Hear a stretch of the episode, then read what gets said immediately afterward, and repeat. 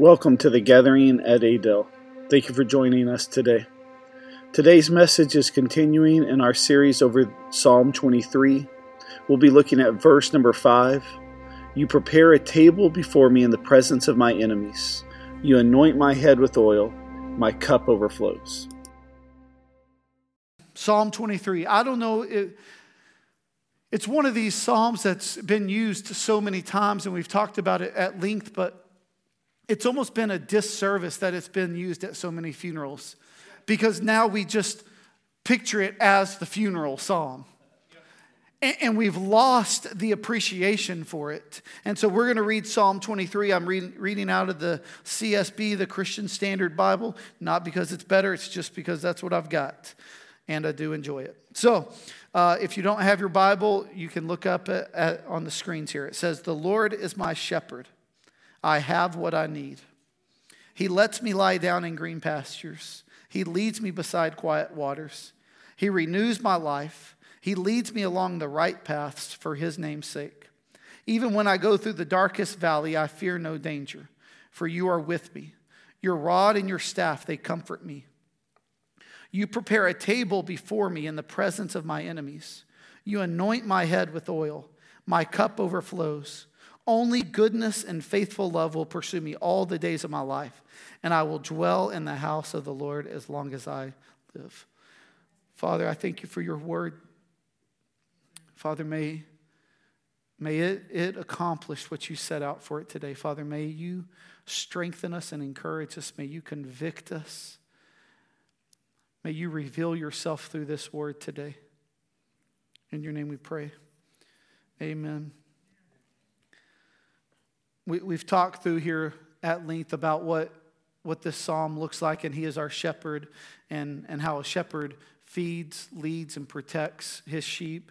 We went through the, the next part. He lets me lie down in green pasture. He leads me beside quiet waters. He leads me along the right path. Last week, we kind of came to that point where he changes over from the Lord is my shepherd, I shall not want. He renews my life. He leads me to last week, it says, even though I go through the valley of the shadow of death, I will fear no danger, for you are with me. So he changed from the third person to the second person where he says, For you are with me, your, your rod and your staff, they comfort me. And so, kind of look at that. And so, you kind of come through on this journey of David, who is a shepherd, and he's walking us through, like, the Lord is my shepherd. He lets me lie down in green pastures, leads me beside quiet waters.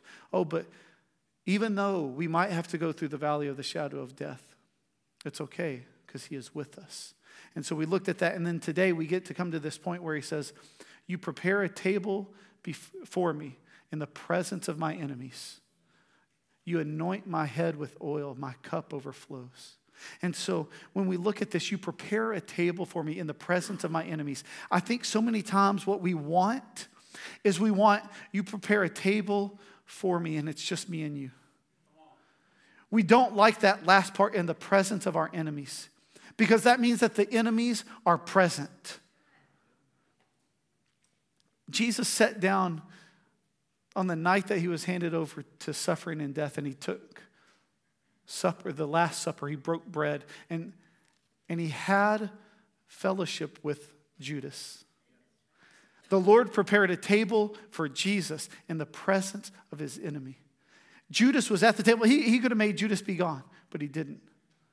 He was there we, we've taught, and hopefully we're, trying to correct some of this stuff that the fact that when we become Christians, not everything just magically goes away, that we'll never encounter sickness, we'll never encounter disease, that we'll never encounter relationships uh, falling through, that we'll never encounter shortcomings in our budgets. Like we, We've taught, we've been taught this cheap Christianity, this shallow and immature Christianity. But what we're trying to do is correct that and bring into the depth that even though I walk through the valley of the shadow of death, you are with me. It's going to happen. You prepare a table before me in the presence of my enemies. And I think what happens is we want these things to just go away because we don't want to have to go through them ourselves. Nobody wants to have to go through them. But what the Lord does in you through them is so much more important than you avoiding it. When you face trials and temptations, what the Lord is working out in you is so much more important than being than just avoiding it and going right around it. Could, could he just say, oh man, you know what, Jeff, Jeff is never going to be tempted with Dr. Pepper ever again? He could do that.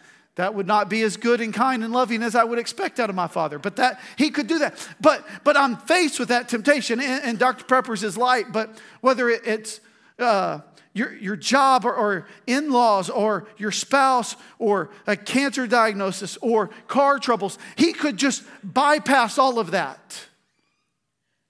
But what is more important is not bypassing it, but what he brings you to and through is so much more important. Man, wouldn't it be great if marriages never fought? I mean, ours doesn't, but for y'all's, if y'all's never fought, wouldn't it be, wouldn't it be great? Yeah. But how shallow would we be at the first time that there was a fight? How immature would we be? You know, that first fight, the stereotypical where the wife runs off and goes to, to back to her mom's house. Never happened at ours, but that's stereotypical. You know, you hear of those things happening. She actually fled from her mom's house. No, I'm joking. We'll have to edit that part out. Uh, but you hear of that because what happens is the honeymoon phase and then it's over. And then as soon as the first trial, they go back to what was familiar.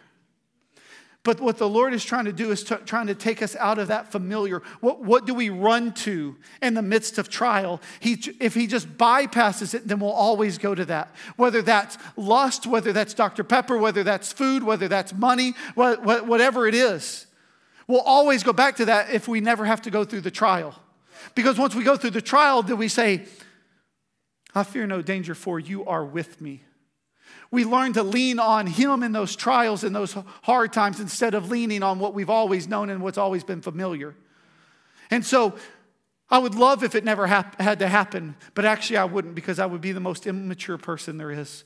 As soon as the first thing happened, then I would doubt my faith. I would doubt if God is good. I would doubt if He loves me.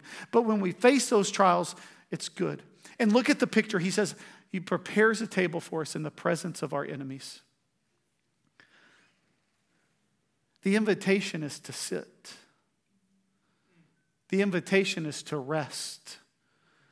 In our, in our minds, we want to get up and we want to make it about us. And we want to strive and work and earn like we have to earn our seat at the table. But he says, even in the middle of your enemies, even in the middle of your ugliness and your messiness, here is a table prepared for you. Not here's a blank table, now earn your food, earn the Dr. Pepper, earn whatever else goes on the table. That's all that I know. Right? Earn it, and then I'll put it on there. No, but He prepares a table for us in the presence of our enemies. Why? Because He's a caring God. And He invites us to sit and rest because He's already, the enemy's already been defeated. Why can you rest? Why can you sit in the middle of the battle? Because the enemy has already been defeated. Jesus said after he sent out the 72 and they came back and they said, Wow, the demons even listen. They, they flee at your name. And he says, Yeah, he, he says, I saw Satan fall like lightning from heaven. He, he's already been defeated. That's why we can sit and rest. But what we want to do is we want to go out there and we want to strive and earn it. And uh, Brady loves to say, and swing swords and fight and do all of that and work up a sweat because it makes us feel better about ourselves. When our only invitation is to sit. He doesn't say, okay, relationship struggle, now go back and earn your way back into that relationship. He says, come and sit at my feet because once you're at his feet, then everything that you need for that relationship to work back out will be found at his feet. It will be found at the table that he prepares for us. He invites us to sit because he is seated. Yes. Hebrews chapter 1 it says that the son is the radiance or the, the reflection of God's glory and the exact expression or the exact representation of his nature, sustaining all things by his powerful word. After making purification for sins, he sat down at the right hand of the majesty on high. Jesus is on the cross. Before he breathes his last breath, he says, It is finished. Yes. And he, see it, he is seated at the right hand of the Father. You, you see, Jesus isn't even out there swinging a sword anymore. The enemy is defeated. We, we've been told that, oh, we can't, we can't say the enemy, we can't say Satan, we can't because it just gives him credence and gives him power. Oh, don't mention his name. No, look, what we do is we say, we remind him of his defeat. The enemy is defeated. The enemy, like, and you're like, oh, don't say it. The enemy is a spineless little twerp that has been defeated. He, like it's not even a question. Colossians 2:15 says that Jesus conquered him on the cross, that he stripped him of all his power. Let me have my phone. I've meant to look it up. Colossians 2:15 in the message translation. Listen to this. It's, maybe somebody has it faster than me. Look at this. You're going to be like, this is crazy. Wow, quit talking and just type.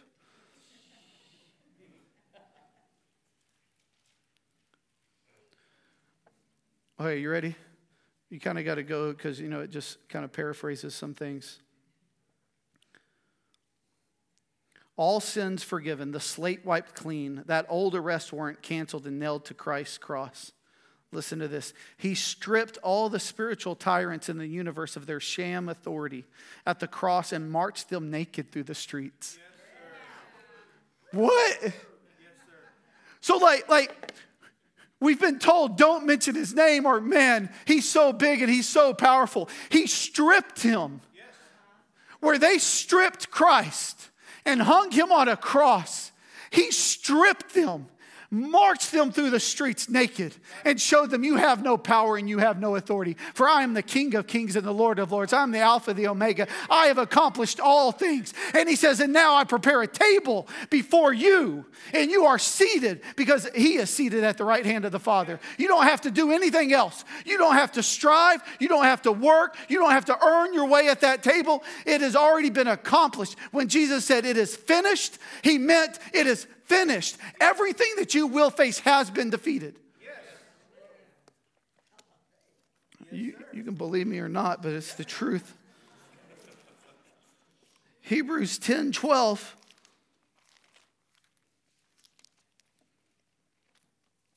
But this man, after offering one sacrifice for sins forever, sat down at the right hand of God. one sacrifice for all of time, for all of sins. He did it and he sat down. There's no more time after time after time presenting a sacrifice to the priest. Like there's no more that I have to present myself to God. Am I holy? Am I righteous? Is it okay? You are the righteousness of God. Hebrews 12, 2, just in case you don't believe me.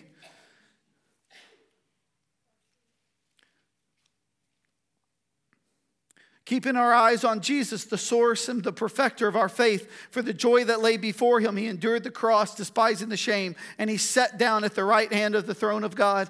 As another place says that he is seated on the throne and that he's waiting for his enemies to be made a footstool. Like Jesus is not worried.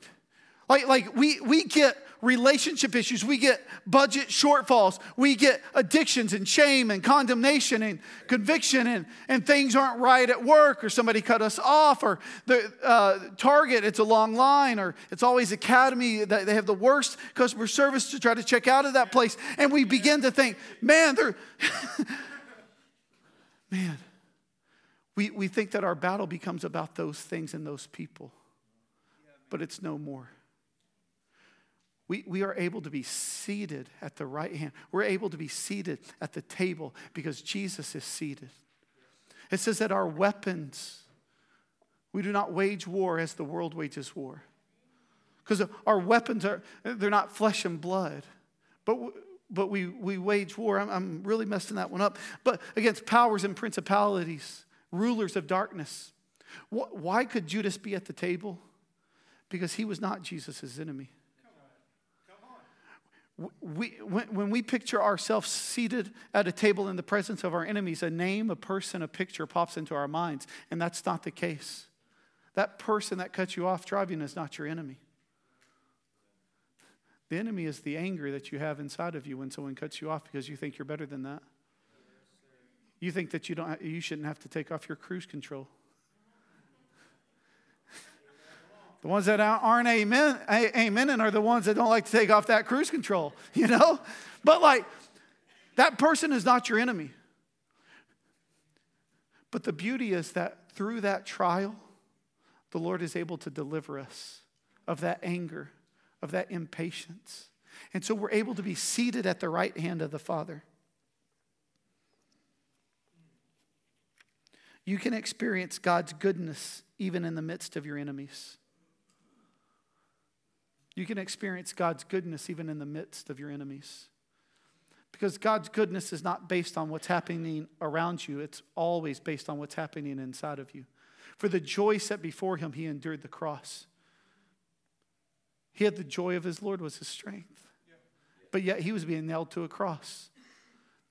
You see, the, the goodness of God does not, does not matter on what's going on around us. If you're going through a trial, a temptation, a hardship, it does not change the goodness of God. He is still good no matter what. He, he can only be good, he can't be anything else. And, and when, we, when we begin to look at this, when we go through these trials, even in the midst of our enemies, we can experience peace. Philippians 4 6 says that He will give you peace that surpasses your understanding. Even in the, like, I don't understand how I can be peaceful in this situation. People are like, man, how, how, are you going through that? And like, you're not rocked, like, you're not shaken, you're not turning your back. And, and you're like, man, the Lord is good. Because his peace surpasses our understanding. It means that it bypasses our mind and it goes straight to our heart. We, we can be at peace in our heart, but in our mind, we can still worry.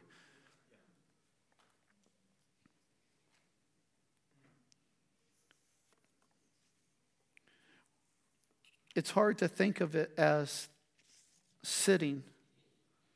We think that we have to do and work and strive. We think that the gospel is spelled D O.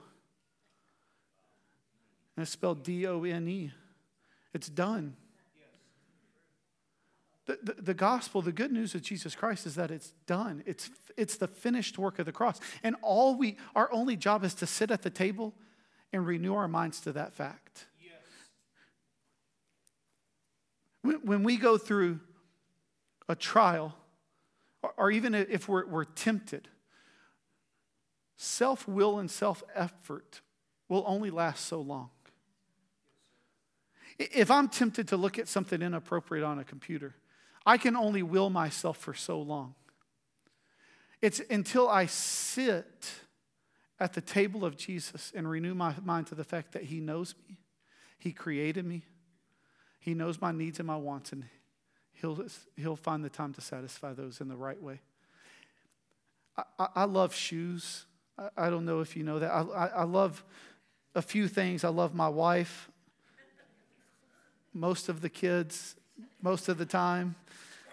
Uh, I love Dr. Pepper and I love shoes. In some order.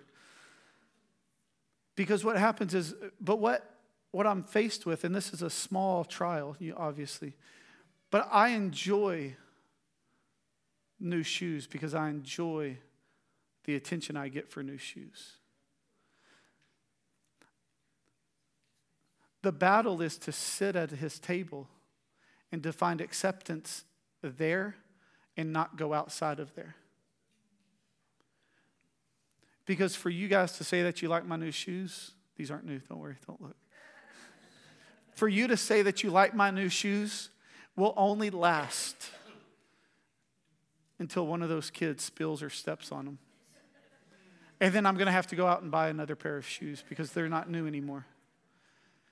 But if I'm seated at the table of the Father and I partake of the bountiful food that He has, I'm always accepted. I'm always loved. I'm never rejected.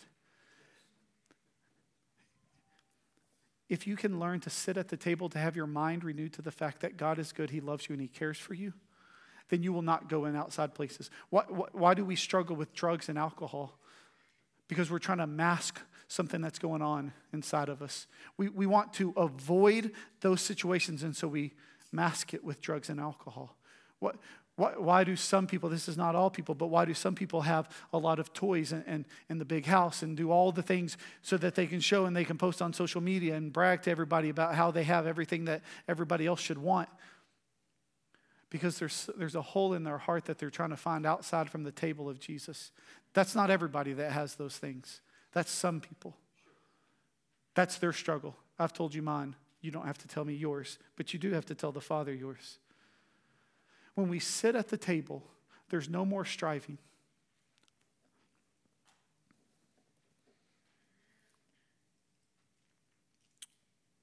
Mary and Martha in chapter chapter Luke in Luke chapter 10. See, one man, flawed, broken, can't speak well. Luke chapter 10, Mary and Martha. Martha's running around trying to make it all happen. Mary seated at his feet. Martha's like, Jesus, seriously, look at her. He said, Hey, she, she's chosen correctly. The one thing that can't be taken away from her.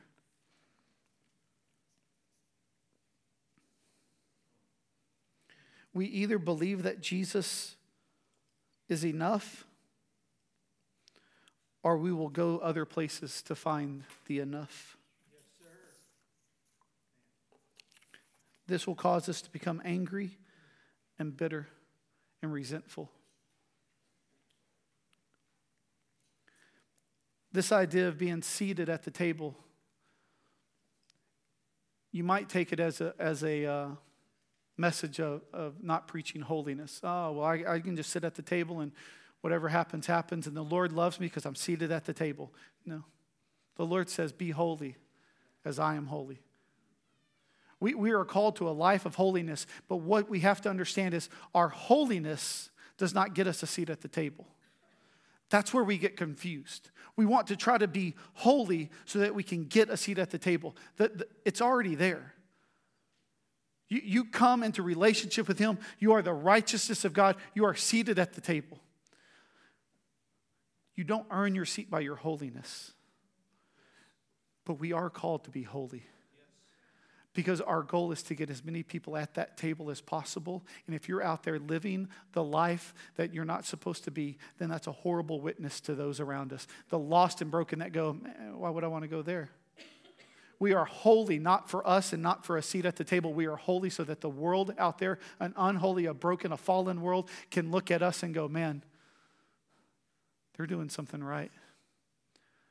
And you're able to welcome them in.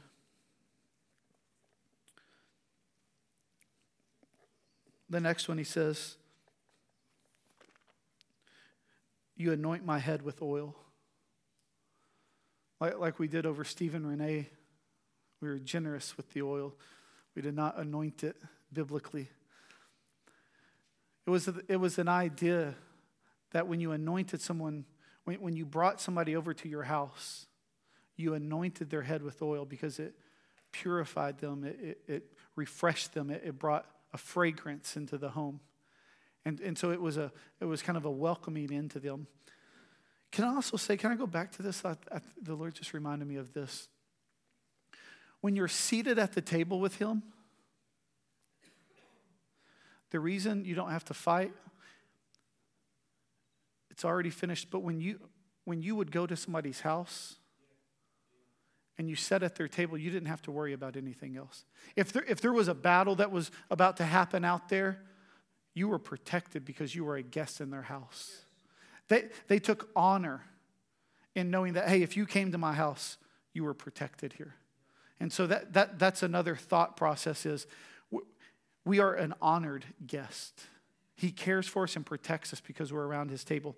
You anoint, but then he says, You anoint my head with oil. One, in the practical sense, they would do that for that, but then also a shepherd would anoint the sheep with oil. He would pour oil over their head because the sheep would get, you know, as you kind of come out of things and into new seasons, they would get uh, nose flies and they, if you weren't careful, you didn't have the oil on them to shoo them away. Then what would happen is they would go up into their nose, they would lay their eggs, larvae, and then you know eventually, you know, it's pretty nasty. So happy, have a great lunch.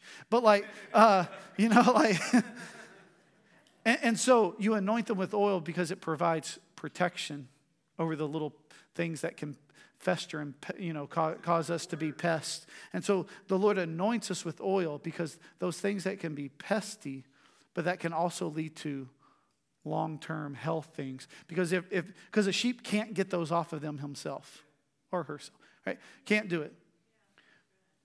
They need the shepherd to care for and the shepherd to pour the oil. And so, if unattended, then it would become scabs, and the scabs would lead to even more things. And so, it's just a, it's a, it's David as a shepherd teaching us, hey, he anoints us with oil, he purifies us, he cleanses us, and he protects us. We're going to end with this last one, and it says, "My cup overflows." I mean, this is David speaking. You prepare a table before me in the presence of my enemies. You anoint my head with oil my cup overflows. It's the promise that God is good because we're going to get into the next verse next week and it says, Surely goodness and mercy, or the CSB says, Surely only goodness and faithful love will pursue me. It's this idea that we have to come to that my cup overflows.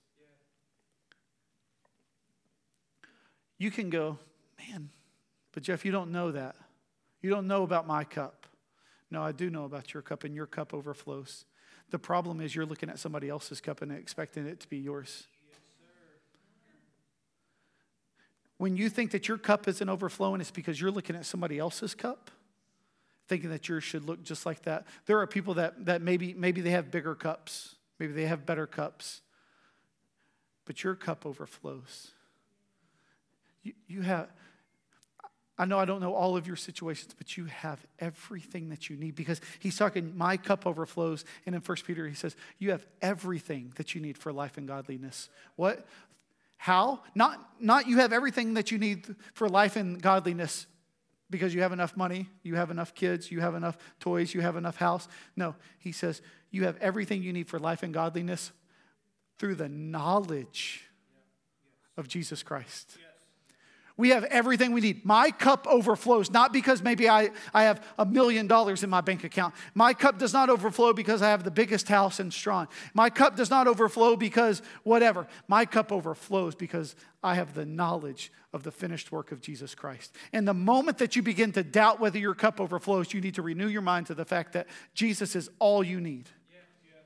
We can, we can look at other people's cups and we can go, man, I wish I had this and I wish I had that. We can get so busy getting caught up trying to keep up with the Joneses.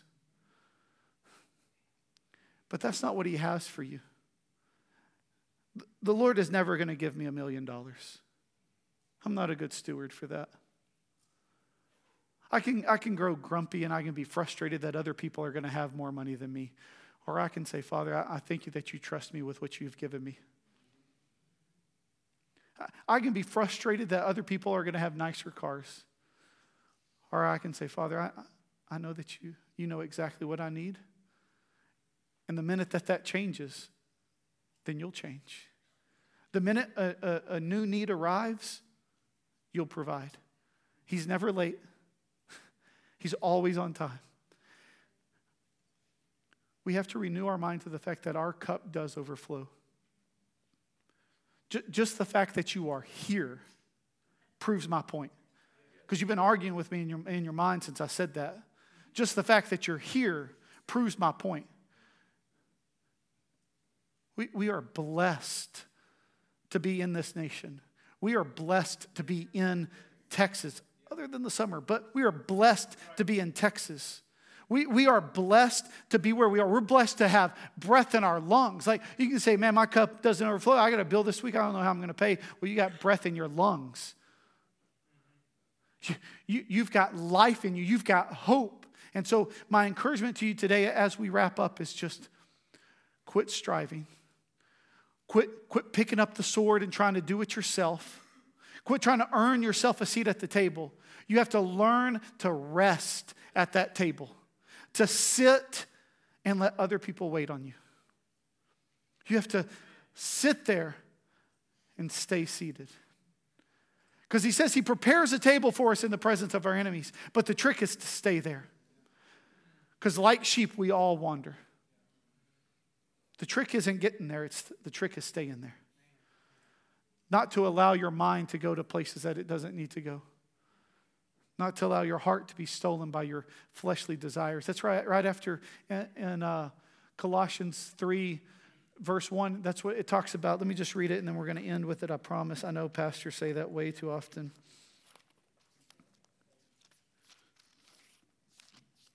Colossians chapter 3. It says, So if you have been raised with Christ, seek the things above where Christ is seated at the right hand of God. And he says, So set your mind on things above, not on earthly things.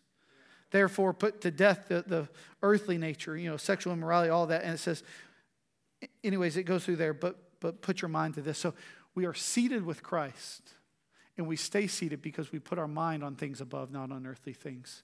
The way you stay seated is to get your mind off of the fleshly, to put it on the eternal. You are anointed, you are protected, you are blessed. Your cup does overflow. I'm going to pray and dismiss us, but my encouragement is for you to t- just take something that I said today. I, I didn't say something that everybody's going to enjoy. I didn't say something that everyone, it might say one to thing to one and one to another, but, but take it, dig into his word, and then say, Lord, how can you use me tomorrow at work, tomorrow in the community? Father, we thank you for your word. Thank you for this Psalm 23. Thank you for the beauty, for the depth that you have for us through this psalm. Father, I, I pray that these words would not just be a one time thing, Father, but that we would pore over these words, that you would encourage us daily through them. And Father, that you could use them and do more benefit to the kingdom than I ever could if I just held on to them myself. Father, may you use us to reach the lost, the hurt, and the broken. In your name we pray. Amen. Amen. As you guys go, make sure and sign up for something, uh, family lunch next week, all about that chicken. All right, here we go.